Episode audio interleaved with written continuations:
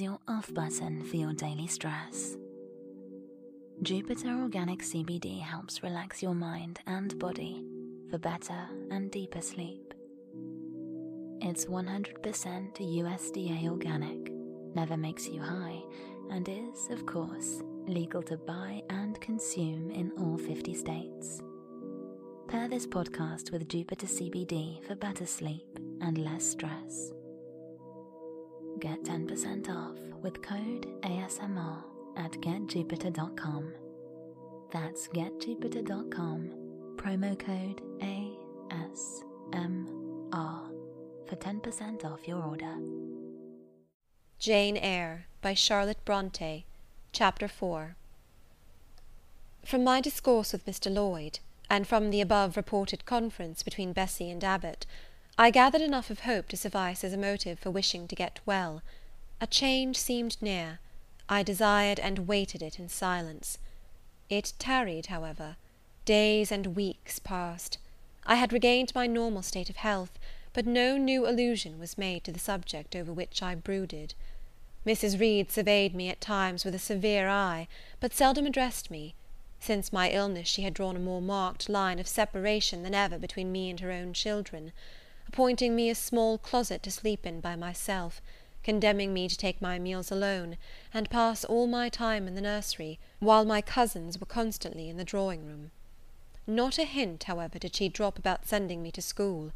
Still I felt an instinctive certainty that she would not long endure me under the same roof with her; for her glance now more than ever, when turned on me, expressed an insuperable and rooted aversion.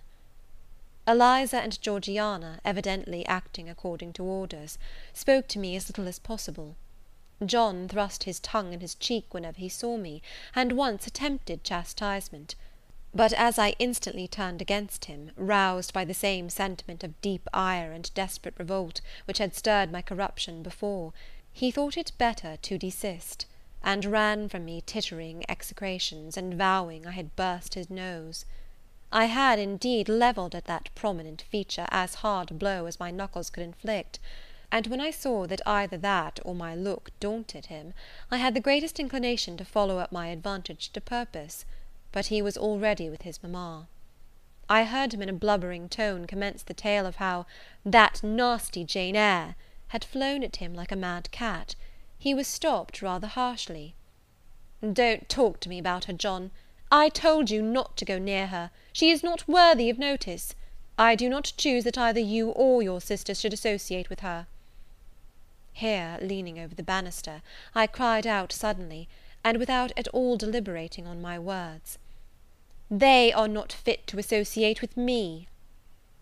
Mrs. Reed was rather a stout woman, but on hearing this strange and audacious declaration, she ran nimbly up the stair, swept me like a whirlwind into the nursery, and crushing me down on the edge of my crib, dared me in an emphatic voice to rise from that place, or utter one syllable during the remainder of the day. What would uncle Reed say to you if he were alive? was my scarcely voluntary demand. I say scarcely voluntary, for it seemed as if my tongue pronounced words without my will consenting to their utterance; something spoke out of me over which I had no control. "What?" said Mrs. Reed, under her breath. Her usually cold, composed grey eye became troubled with a look like fear. She took her hand from my arm, and gazed at me as if she really did not know whether I were child or fiend. I was now in for it. My uncle Reed is in heaven, and can see all you do and think, and so can papa and mamma. They know how you shut me up all day long, and how you wish me dead. Mrs. Reed soon rallied her spirits. She shook me most soundly, she boxed both my ears, and then left me without a word. Bessy supplied the hiatus by a homily of an hour's length, in which she proved, beyond a doubt, I was the most wicked and abandoned child ever reared under a roof. I half believed her, for I felt indeed only bad feelings surging in my breast. November, December, and half of January passed away.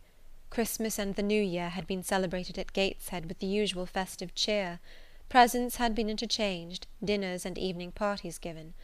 From every enjoyment I was, of course, excluded.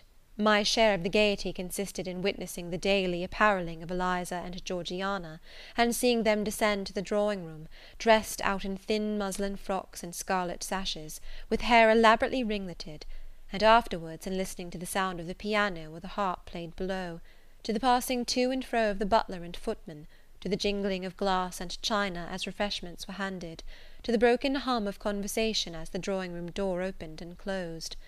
When tired of this occupation, I would retire from the stair head to the solitary and silent nursery.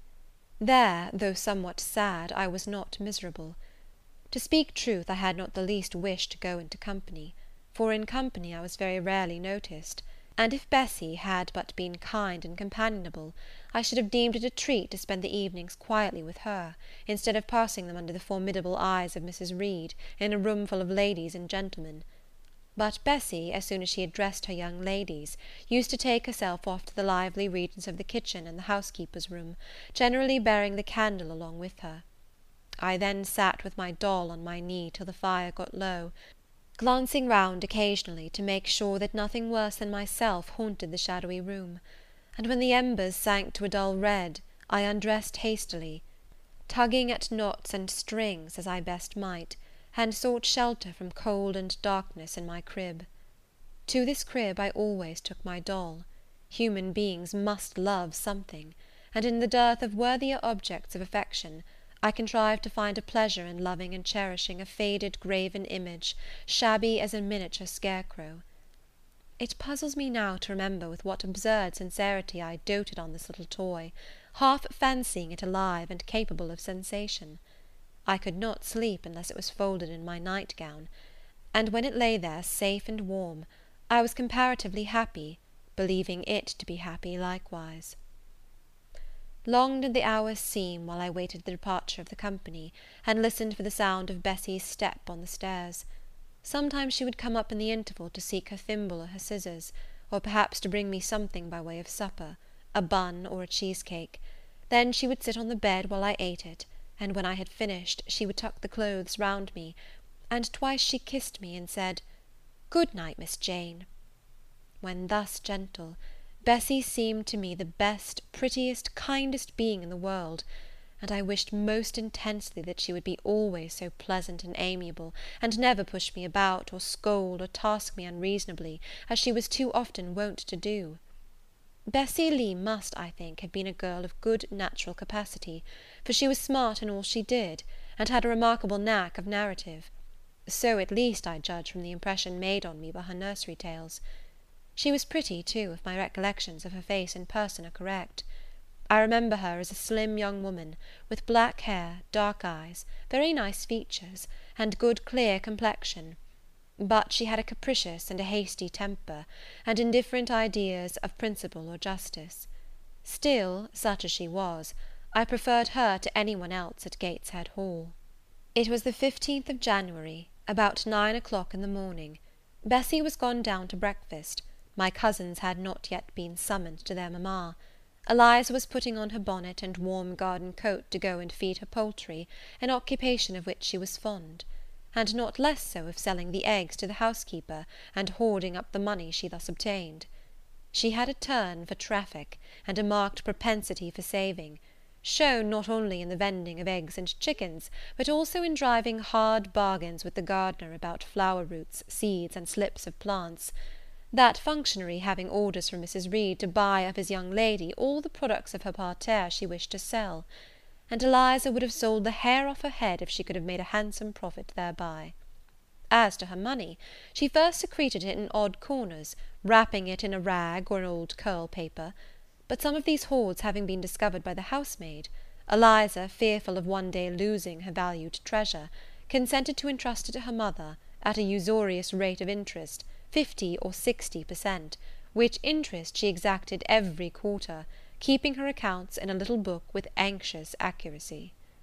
Georgiana sat on a high stool, dressing her hair at the glass, and interweaving her curls with artificial flowers and faded feathers, of which she had found a store in a drawer in the attic. I was making my bed, having received strict orders from Bessy to get it arranged before she returned. for Bessy now frequently employed me as a sort of under nursery maid, to tidy the room, dust the chairs, etc. Having spread the quilt and folded my night dress, I went to the window seat to put in order some picture books and doll's house furniture scattered there. An abrupt command from Georgiana to let her playthings alone for the tiny chairs and mirrors, the fairy plates and cups, were her property stopped my proceedings; and then, for lack of other occupation, I fell to breathing on the frost flowers with which the window was fretted, and thus clearing a space in the glass through which I might look out on the grounds, where all was still and petrified under the influence of a hard frost. From this window were visible the porter's lodge and the carriage road; and just as I had dissolved so much of the silver white foliage veiling the panes as left room to look out, I saw the gates thrown open, and a carriage roll through. I watched it ascending the drive with indifference. Carriages often came to Gateshead, but none ever brought visitors in whom I was interested. It stopped in front of the house; the door bell rang loudly the new comer was admitted.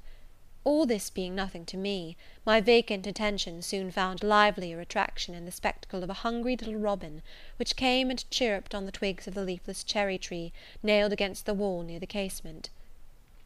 The remains of my breakfast of bread and milk stood on the table, and having crumbled a morsel of roll, I was tugging at the sash to put out the crumbs on the window sill, when Bessy came running upstairs to the nursery. Miss Jane, take off your pinafore. What are you doing there? Have you washed your hands and face this morning? I gave another tug before I answered, for I wanted the bird to be secure of its bread. The sash yielded, I scattered the crumbs, some on the stone sill, some on the cherry tree bough; then, closing the window, I replied, "No, Bessy, I have only just finished dusting." Oh, troublesome, careless child! and what are you doing now? You look quite red, as if you had been about some mischief. What were you opening the window for?" I was spared the trouble of answering, for Bessy seemed in too great a hurry to listen to explanations.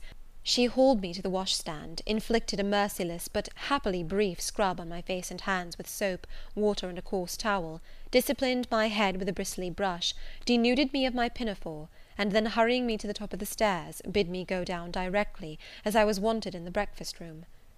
I would have asked who wanted me; I would have demanded if Mrs. Reed was there but Bessy was already gone, and had closed the nursery door upon me. I slowly descended. For nearly three months I had never been called to Mrs. Reed's presence. Restricted so long to the nursery, the breakfast, dining, and drawing rooms were become for me awful regions, on which it dismayed me to intrude. I now stood in the empty hall; before me was the breakfast room door, and I stopped, intimidated and trembling. What a miserable little poltroon had fear, engendered of unjust punishment, made of me in those days! I feared to return to the nursery, and feared to go forward to the parlour. Ten minutes I stood in agitated hesitation; the vehement ringing of the breakfast room bell decided me; I must enter. Who could want me? I asked inwardly, as with both hands I turned the stiff door handle, which, for a second or two, resisted my efforts. What should I see besides Aunt Reed in this apartment? A man or a woman? The handle turned, the door unclosed, and passing through and courtsying low, I looked up at a black pillar! Such, at least, appeared to me, at first sight, the straight, narrow, sable clad shape standing erect on the rug. The grim face at the top was like a carved mask, placed above the shaft by way of capital. Mrs. Reed occupied her usual seat by the fireside. She made a signal to me to approach. I did so, and she introduced me to the stony stranger with the words, "This is the little girl, respecting whom I applied to you."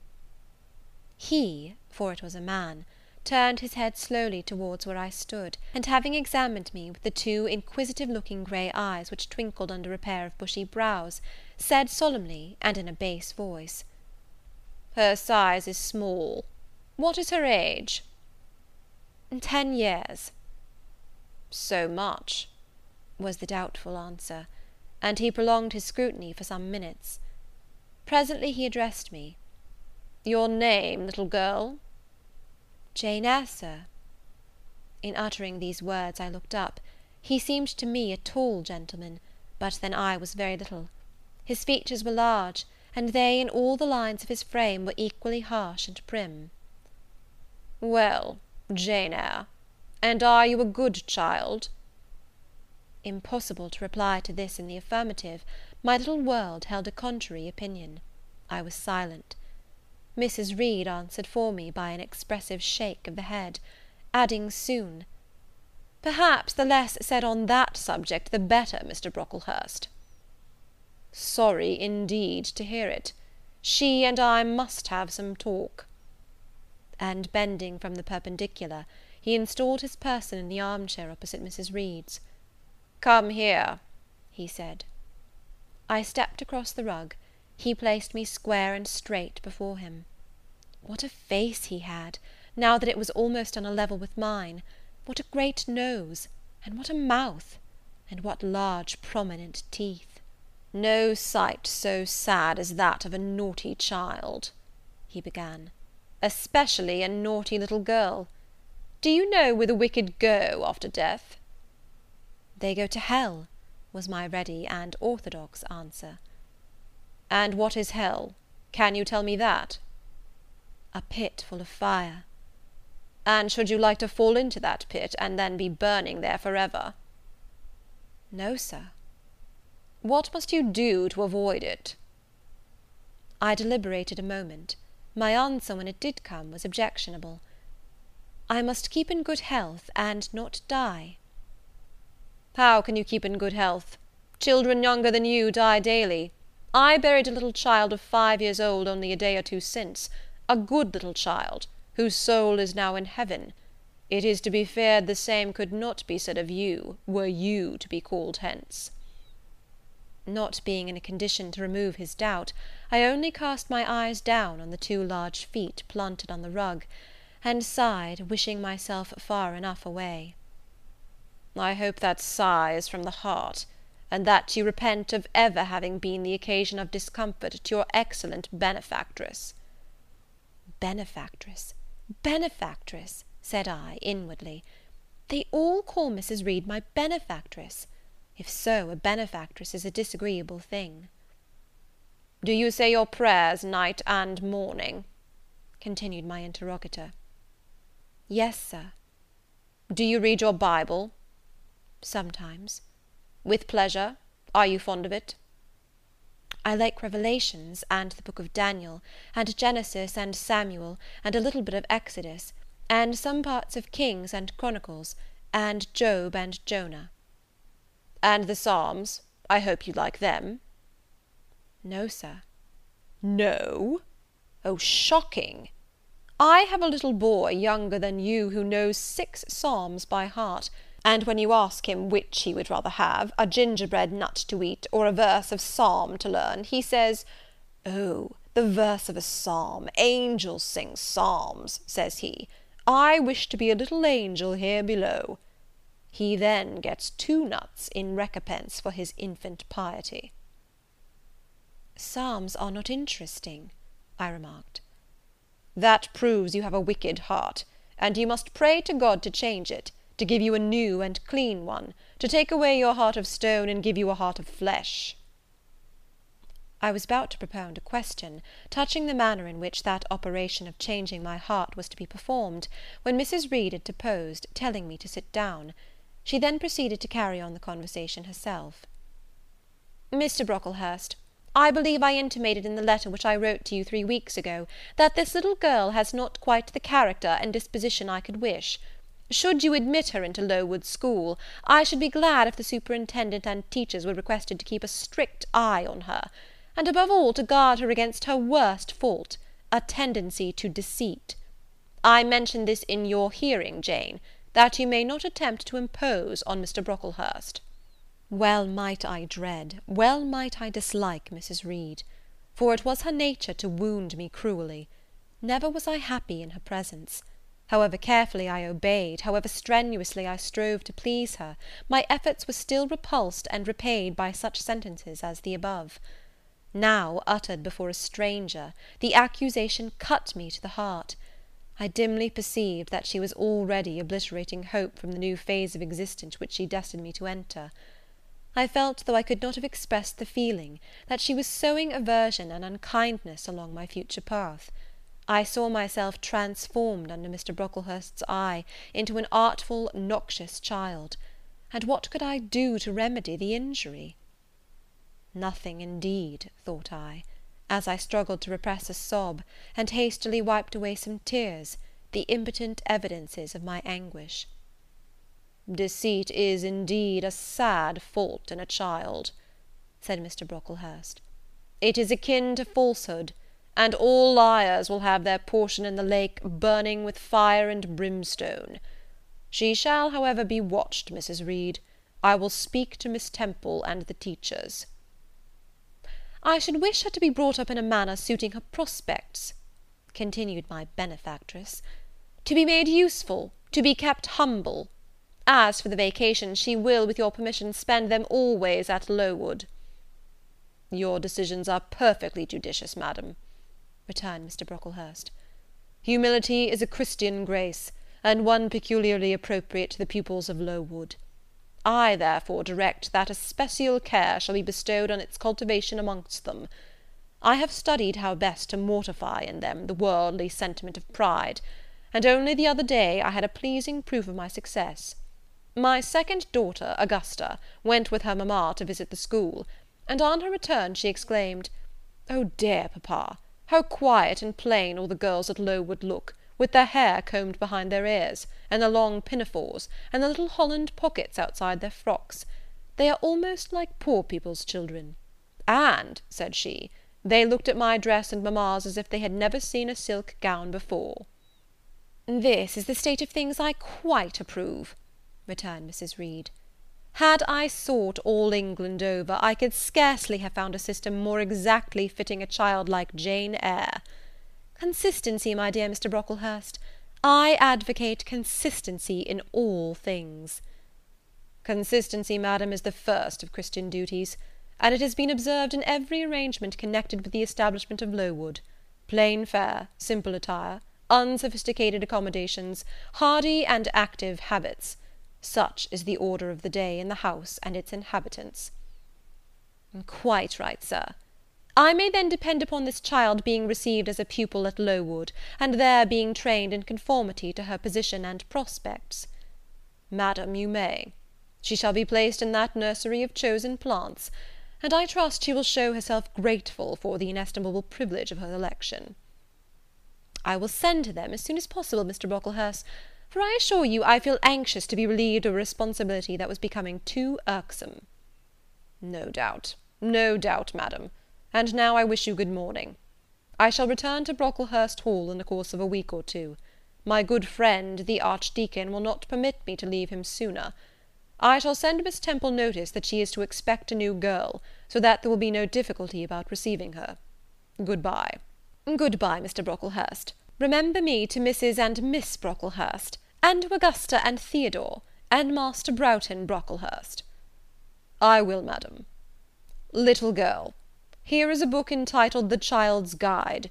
Read it with prayer, especially that part containing an account of the awfully sudden death of Martha G., a naughty child addicted to falsehood and deceit. With these words, Mr. Brocklehurst put into my hand a thin pamphlet sewn in a cover, and having rung for his carriage, he departed. Mrs. Reed and I were left alone. Some minutes passed in silence she was sewing. I was watching her. Mrs. Reed might be at that time some six or seven and thirty. She was a woman of robust frame, square shouldered and strong limbed, not tall, and though stout, not obese. She had a somewhat large face, the under jaw being much developed and very solid. Her brow was low, her chin large and prominent, mouth and nose sufficiently regular. Under her light eyebrows glimmered an eye devoid of ruth. Her skin was dark and opaque, her hair nearly flaxen. Her constitution was sound as a bell. Illness never came near her. She was an exact, clever manager. Her household and tenantry were thoroughly under her control. Her children only at times defied her authority and laughed to scorn. She dressed well, and had a presence and port calculated to set off handsome attire. Sitting on a low stool, a few yards from her armchair, I examined her figure. I perused her features. In my hand I held the tract containing the sudden death of the liar, to which narrative my attention had been pointed as to an appropriate warning. What had just passed? What Mrs. Reed had said concerning me to Mr. Brocklehurst, the whole tenor of their conversation, was recent, raw, and stinging in my mind. I had felt every word as acutely as I had heard it plainly, and a passion of resentment fermented now within me. Mrs. Reed looked up from her work; her eye settled on mine, her fingers at the same time suspended their nimble movements. "Go out of the room return to the nursery," was her mandate.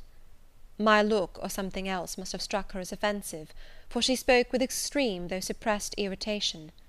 I got up, I went to the door, I came back again, I walked to the window, across the room, then close up to her. Speak I must. I had been trodden on severely, and must turn; but how? What strength had I to dart retaliation at my antagonist? I gathered my energies, and launched them in this blunt sentence. I am not deceitful. If I were, I should say I loved you; but I declare I do not love you. I dislike you the worst of any body in the world except John Reed; and this book about the liar you may give to your girl Georgiana, for it is she who tells lies, and not I." Mrs. Reed's hands still lay on her work, inactive; her eye of ice continued to dwell freezingly on mine. "What more have you to say?" she asked rather in the tone in which a person might address an opponent of adult age, than such as ordinarily used to a child. That eye of hers, that voice, stirred every antipathy I had. Shaking from head to foot, thrilled with ungovernable excitement, I continued, "I am glad you are no relation of mine. I will never call you aunt again as long as I live. I will never come to see you when I am grown up; and if any one asks me how I liked you, and how you treated me, I will say the very thought of you makes me sick, and that you treated me with miserable cruelty." "How dare you affirm that, Jane Eyre?" "How dare I, Mrs. Reed? how dare I? Because it is the truth. You think I have no feelings, and that I can do without one bit of love or kindness; but I cannot live so; and you have no pity. I shall remember how you thrust me back roughly and violently thrust me back into the red room, and locked me up there, to my dying day; though I was in agony; though I cried out, while suffocating with distress, have mercy, have mercy, Aunt Reed! And that punishment you made me suffer because your wicked boy struck me, knocked me down for nothing. I will tell anybody who asks me questions this exact tale. People think you a good woman, but you are bad, hard hearted. You are deceitful." Ere I had finished this reply, my soul began to expand, to exult, with the strangest sense of freedom, of triumph, I ever felt. It seemed as if an invisible bond had burst, and that I had struggled out into unhoped for liberty. Not without cause with this sentiment. Mrs. Reed looked frightened; her work had slipped from her knee; she was lifting up her hands, rocking herself to and fro, and even twisting her face as if she would cry. "Jane, you are under a mistake. What is the matter with you? Why do you tremble so violently?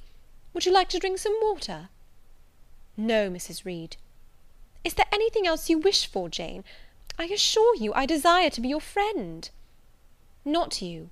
You told Mr. Brocklehurst I had a bad character, a deceitful disposition; and I'll let everybody at Lowood know what you are, and what you have done. Jane, you don't understand these things. Children must be corrected for their faults." "Deceit is not my fault," I cried out in a high, savage voice. "But you are passionate, Jane, that you must allow. And now return to the nursery, there's a dear, and lie down a little." "I am not your dear; I cannot lie down. Send me to school soon, Mrs. Reed, for I hate to live here. I will indeed send her to school soon," murmured Mrs. Reed sotto voce; and, gathering up her work, she abruptly quitted the apartment. I was left there alone, winner of the field. It was the hardest battle I had fought, and the first victory I had gained. I stood a while on the rug where Mr. Brocklehurst had stood, and I enjoyed my conqueror's solitude. First I smiled to myself, and felt elated but this fierce pleasure subsided in me as fast as did the accelerated throb of my pulses.